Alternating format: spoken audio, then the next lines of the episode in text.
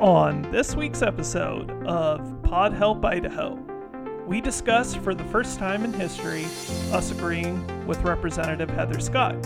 Granted, we talk about more things, but that is the groundbreaking news. Okay, everyone, welcome to Pod Help Idaho. I'm Dan Hanks, And I'm Shem Hanks. and the legislative session wrapped up March 25th, 2019, or at least that's when it was scheduled to wrap up. And instead, it will go until June, I expect. I expect this will never end.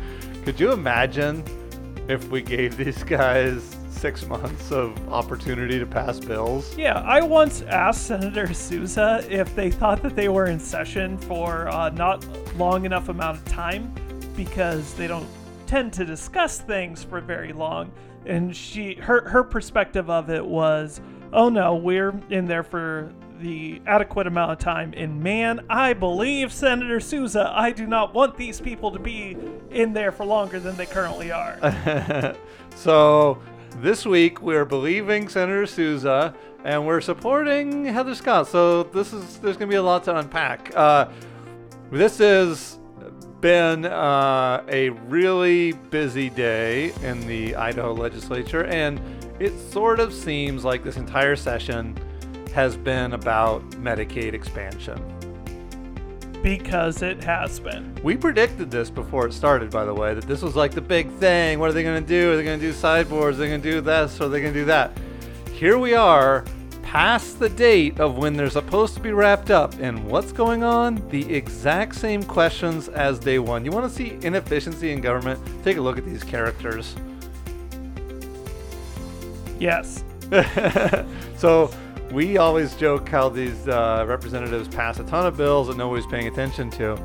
And I don't know what the count is for the year and how we're doing compared to other times, but it seems like they have to have slowed down with so much focus on Medicaid expansion because this has been a man. This in terms of news, this is dominating Everything. yeah, all the news coming out of the legislature is about Medicaid expansion, sideboards, and trying to basically end the initiative process in Idaho. Yeah. Medicaid expansion's been happening for so long now, at least in terms of the debate, that I am ready to start talking about other things, but that is not this day. So why don't we start off with the up to date? If you're just tuning into the podcast, um, here we are on on Thursday the 27th, and uh, why don't well, we we're make Wednesday the 27th Oh, or We're Thursday we the usually- 28th. We Yeah. usually do it on Wednesday, so my days are off. But there's a Gonzaga game tomorrow, so we're going to be um, watching Gonzaga when we usually do this. So, what happened today? Let's just let's start with today, and then see if we can cover off of today. But let's start there as a center. What happened? All right, well, let's just start in the House, Yep. where the House uh, got to have a hearing in front of the State Affairs Committee for Senate Bill 1159. Yep. Now, let's remember from the last couple of weeks that Senate Bill 1159, the purpose of it is to limit the ballot initiative process. Yep. So, brought before committee where its co sponsor in the House, Sage Dixon from uh, Legislative District 1, Mm-hmm. was the individual who got to uh, testify for it, where he talks about having the voice of rural Idaho be heard by Mm. Senate Bill 1159. and technically, his House seatmate, um, Heather Scott, also from Legislative District 1. Now, let's keep in mind some things about Heather Scott. One, she wandered through in a parade holding a Confederate flag. Yep. She had all of her committee assignments once stripped because, well, she was saying weird things. Yes. And now, today, she stands up and says, I work for the people. I work for the little guy. And I believe this will make it harder for the little guy to have his voice be heard Which is true. which is true. Heather Scott was speaking in opposition of Senate Bill 1159. So why would she do that?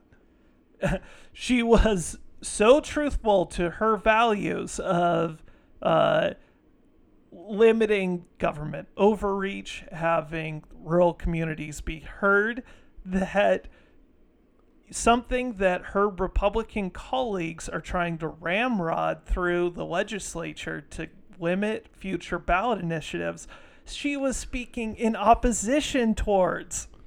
So, if you were going into today and if you had money on Heather Scott being in opposition to Senate Bill 1159, you made some money because no one would have seen that coming.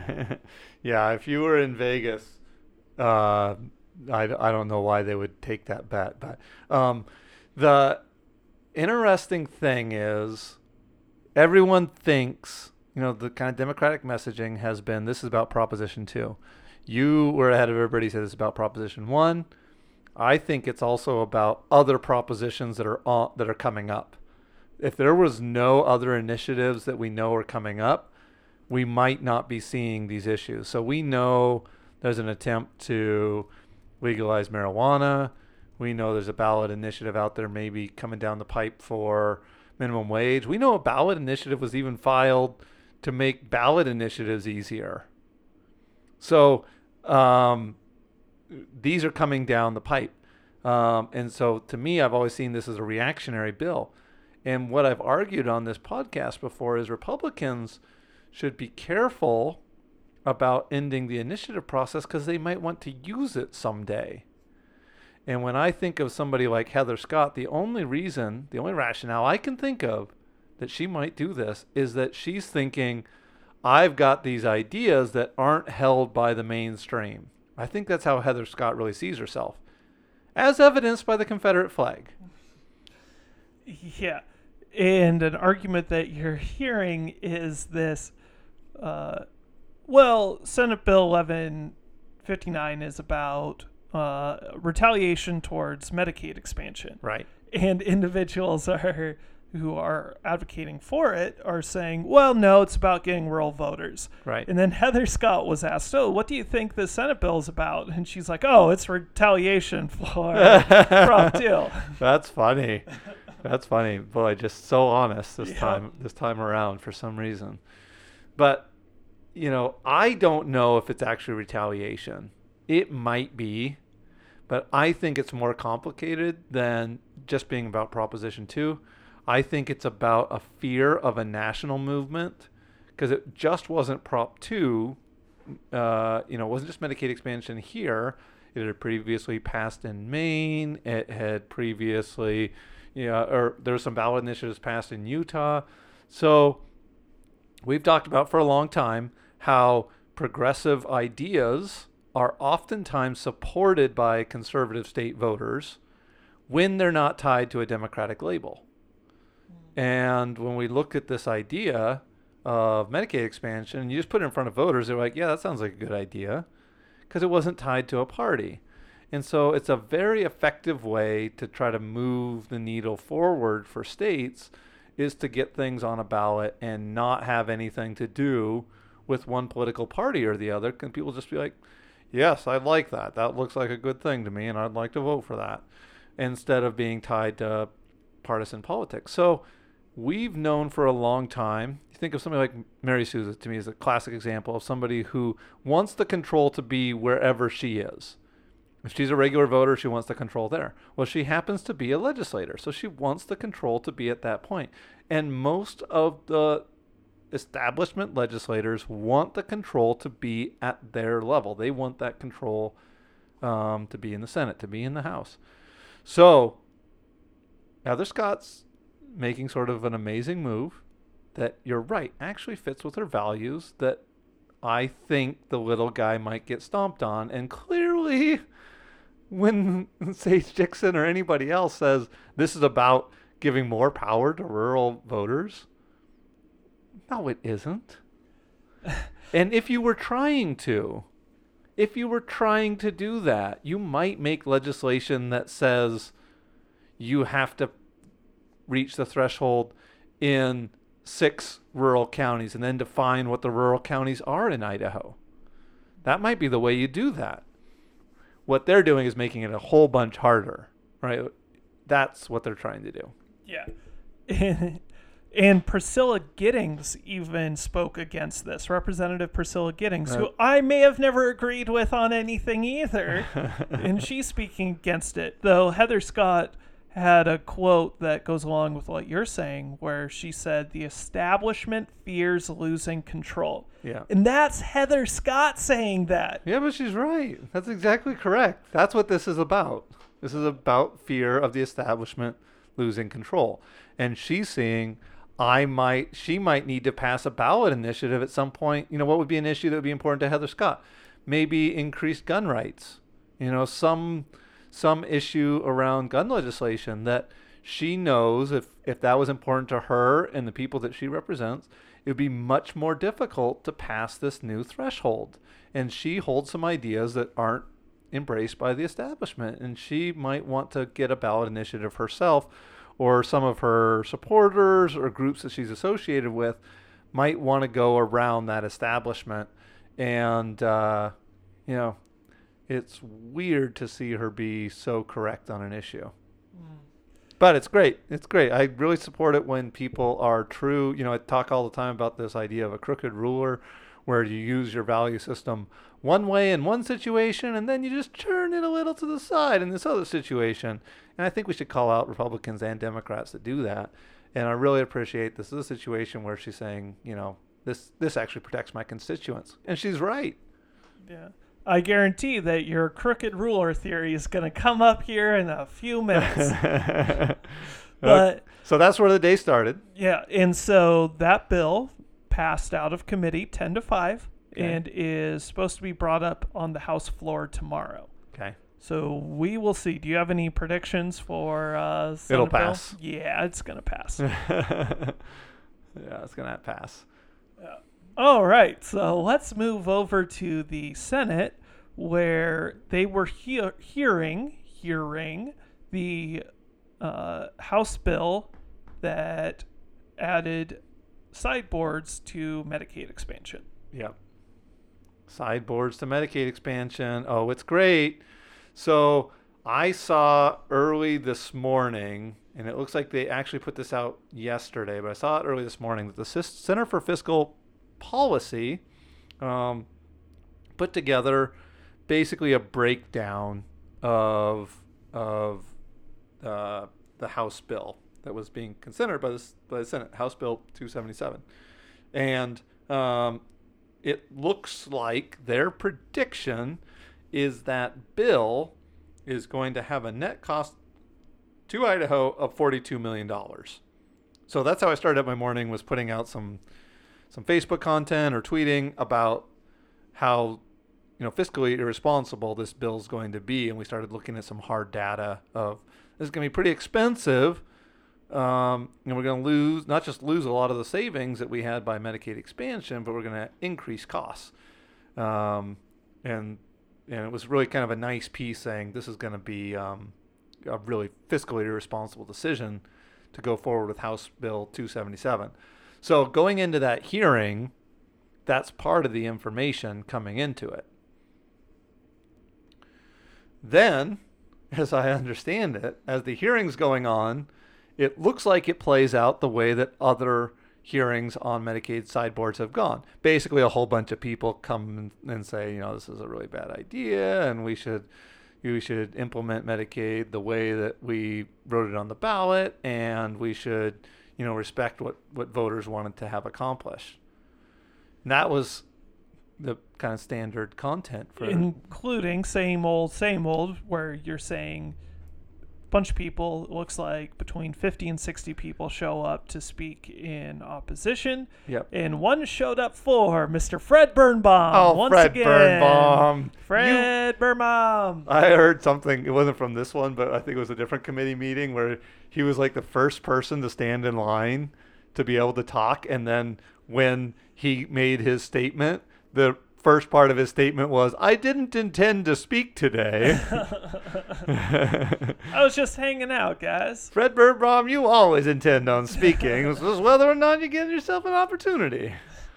So it's the same old, same old. we have a lot of activated people who worked really hard on the signature gathering campaign. They put in a lot of hours.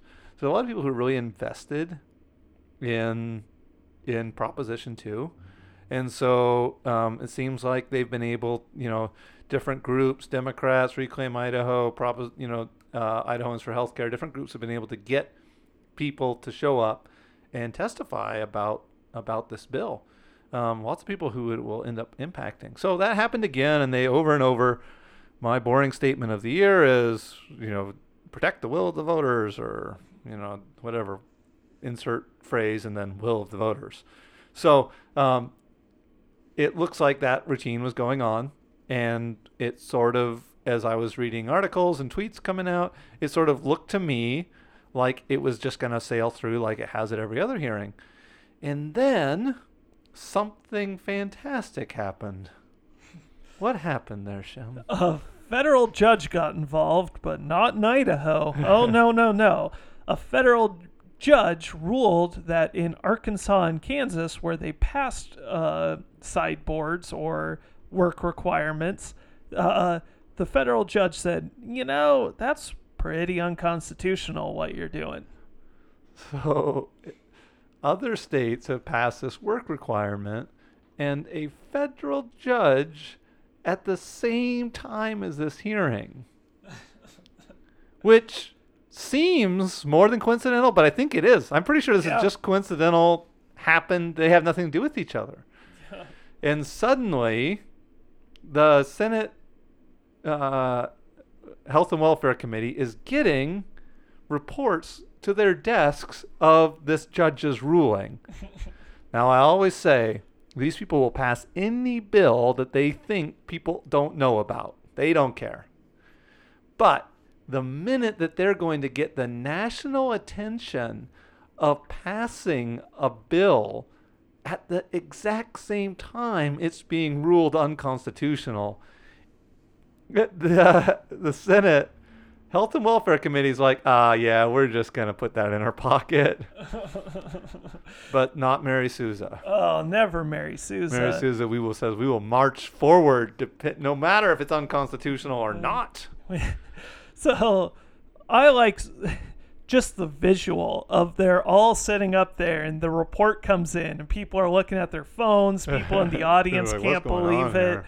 People are trying to testify and they're walking up and saying things like, well, we've been trying to discuss what uh, Governor Little meant when he said the Idaho way of implementation and what policy that would be. But now let's just try to make it legal, everyone. Right.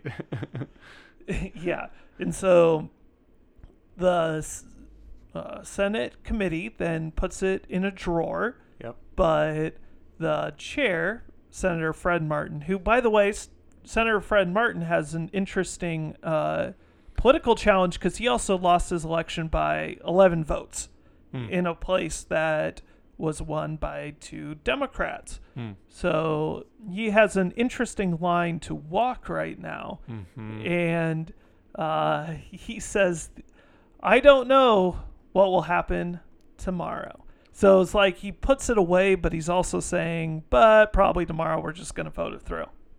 Mm, that's interesting. So He just doesn't want to.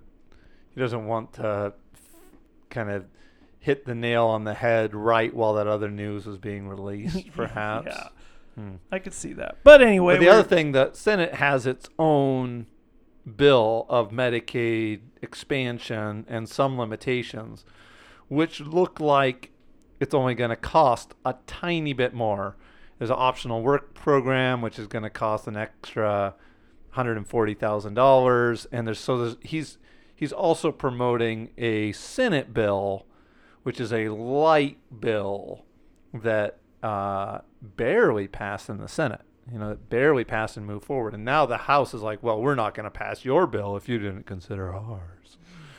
so the good news is, if there is good news, is you know they're under a lot of political pressure, and these people are pretty incompetent. We've met a bunch of them, uh, and so they are struggling with how do they add what they want, which is basically a way to put their agenda into Proposition 2, Medicaid expansion. And they're, they're really struggling with figuring out how to do it. And it kind of, you know, we always say how willing they are to pass unconstitutional bills, but it became really obvious how how how difficult that's going to be and what a legal challenge that's going to be for them if they end up trying to pass this bill.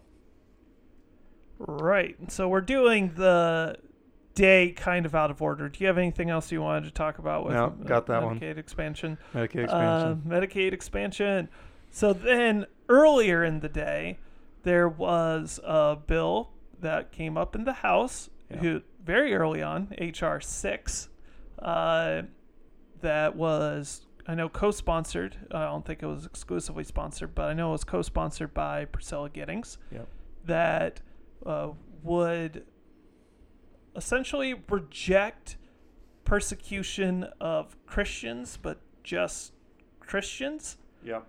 So, specifically, uh, Representative Giddings says that it is calling for every government to recognize the fundamental rights of Christians to practice their faith without persecution or fear of death, rape, imprisonment, forced marriage, or physical violence. Oh my God, that last part, the the The forced, forced marriage. Oh, Man, I bet you anything Priscilla Giddings uh, voted for teenage brides in Idaho, which is forced marriage.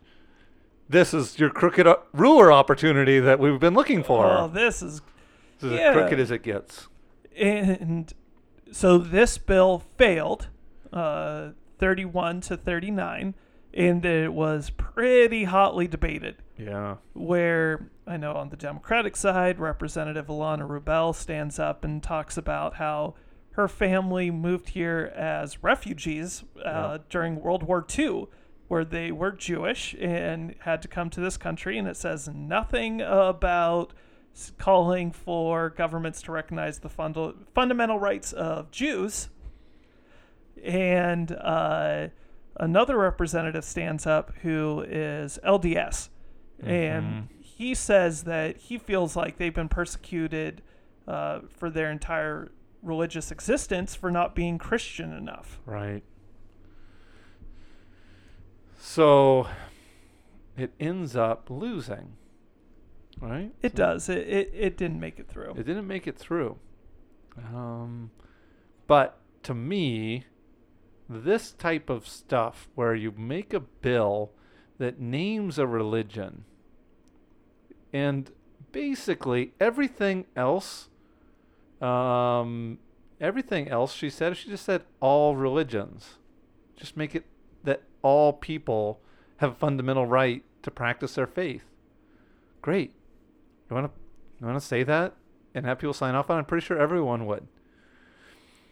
And if you're going to add the rest of this to people of all faith should operate without persecution of fear of death, rape, imprisonment, or forced marriage, then Priscilla Giddings, you might want to change your vote on child marriage.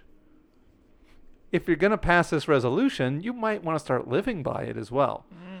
this stuff is frustrating because if you're a person of faith and you see your legislate legislators basically passing laws that are picking winners and losers of which religions are good and which religions are bad and which ones should have extra protections than the others.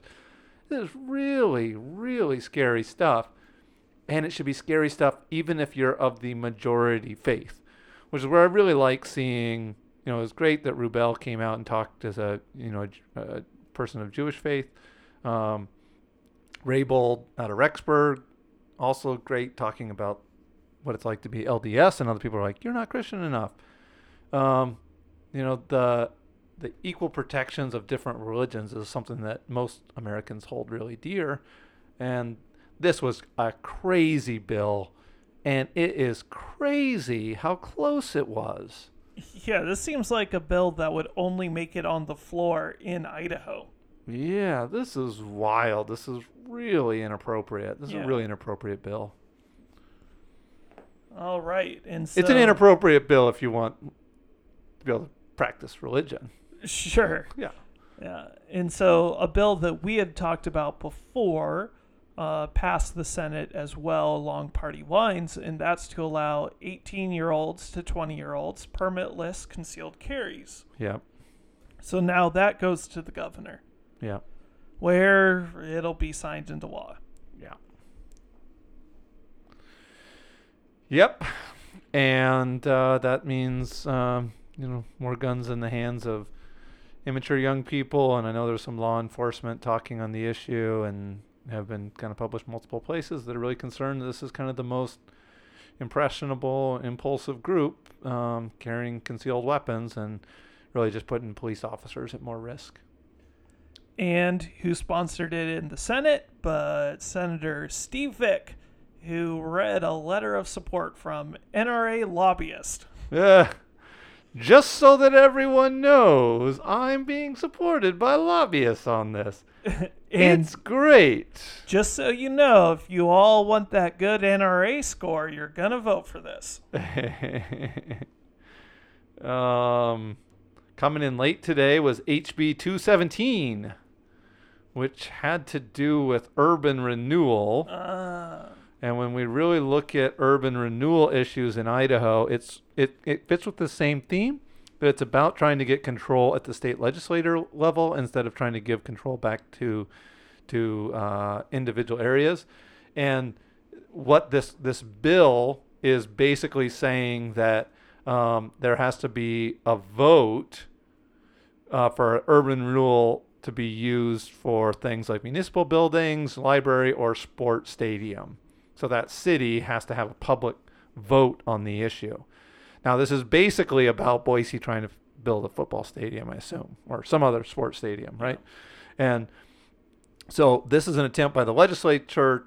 It, it looks on the surface like it's about cities voting, but it's super, it's just like a really, you know, annoying, classically annoying Idaho bill, which really all it's about is making it a lot harder for cities to have nice things and for the legislator legislate legislature to be able to have that control and say this is how much harder it is for you to do that without us basically signing off on it.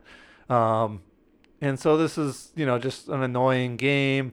And last thing i saw is that there was it had passed the house already and it looks like maybe the, there's some amendments that lowered the threshold and made it a lower percentage down to 51% that it's going to have to pass by um, inside of a city in the future. But it looks like it did pass the Senate, is how it, I'm reading, and that was you know just minutes ago. hmm.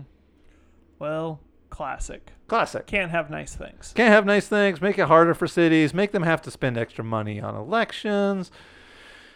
Uh, there really are issues with urban renewal, but what's interesting about urban renewal systems, if anybody has followed this at length, is it's this great opportunity for cities to use some tax dollars to really invest in trying to do self improvement on their own city. Here we are in Coeur d'Alene, where urban renewals had some political um, challenges, but at the same time has had all these successes, which people just love in our town.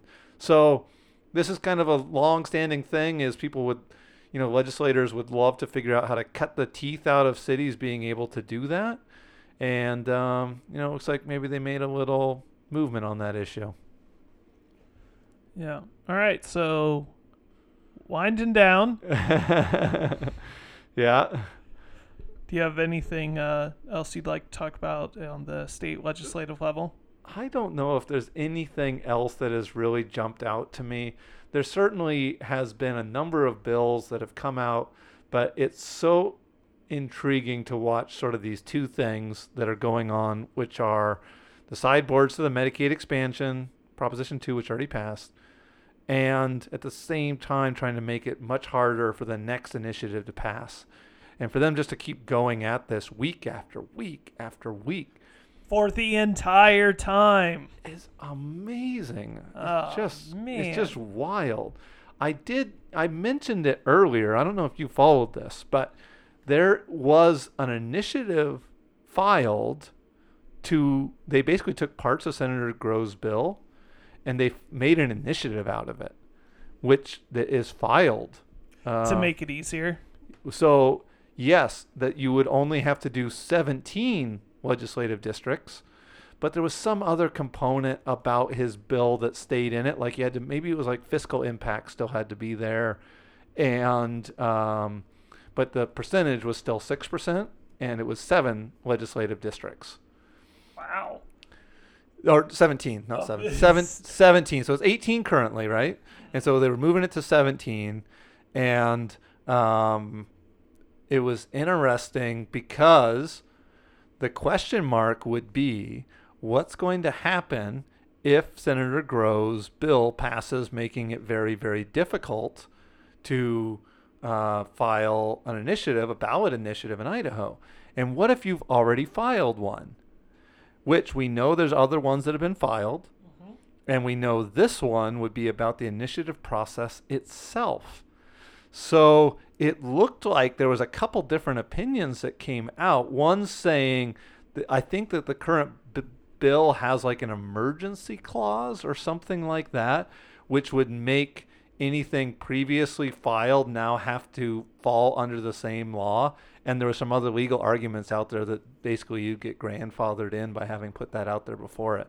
But that was an interesting target or an interesting sort of component thrown out there was somebody who's going to file did file an initiative to try to make more fair initiatives. Which would be great if it was were to be grandfathered in Yeah. and the Senate bill would pass. Right. It would create quite the interesting election cycle. Yeah, well, one of the things that's going to be really interesting in this 2020 cycle is going to be how many of these initiatives end up sticking. Because what I'm predicting is, let's say Grow's bills pa- passes, we have a very tough initiative process. Uh, Governor Little signs off on it. That goes through a challenge, but if they can't get a court to hold that, the question will be something like that initiative law would somebody still try to pass it? Now, if it doesn't go through, ironically, if this bill, let's say, gets vetoed by Brad Little or something falls apart here at the last minute, um, we might. P- who knows how many initiatives are going to be out there?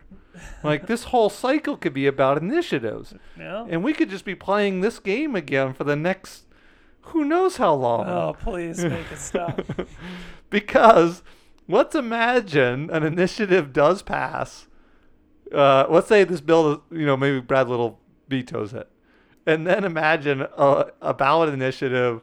Somebody starts working and collects the signatures before the next legislative cycle, and then the entire next legislative cycle and the entire next election is about this one issue. So this has been an annoying three months of talking about one thing, but this could be like Idaho's Benghazi. this just keeps going and going.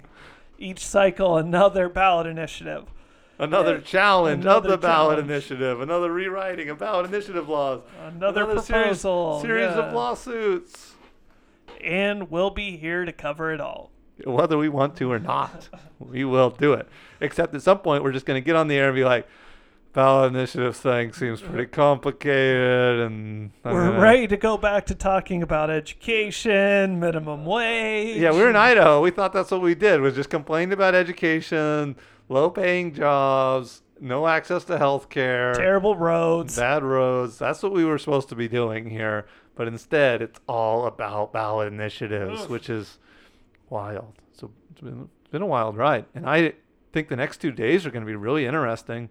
The next week could be, if it passes, then Brad Little has a narrow window. And my understanding is a whole bunch of people have been calling in trying to get him to veto. And they're just keeping a checklist, it looks like, of how many people have called in to have him veto the bill. Which once again, there's a person working in the government's uh, governor's office whose job it is to make check marks right now. I read a tweet today. I don't know if it was true or not, but the woman called in and she she said uh, she introduced herself and said her name, and the w- girl on the other end was like, "Oh yeah, we're not taking names. We're just doing checklists now."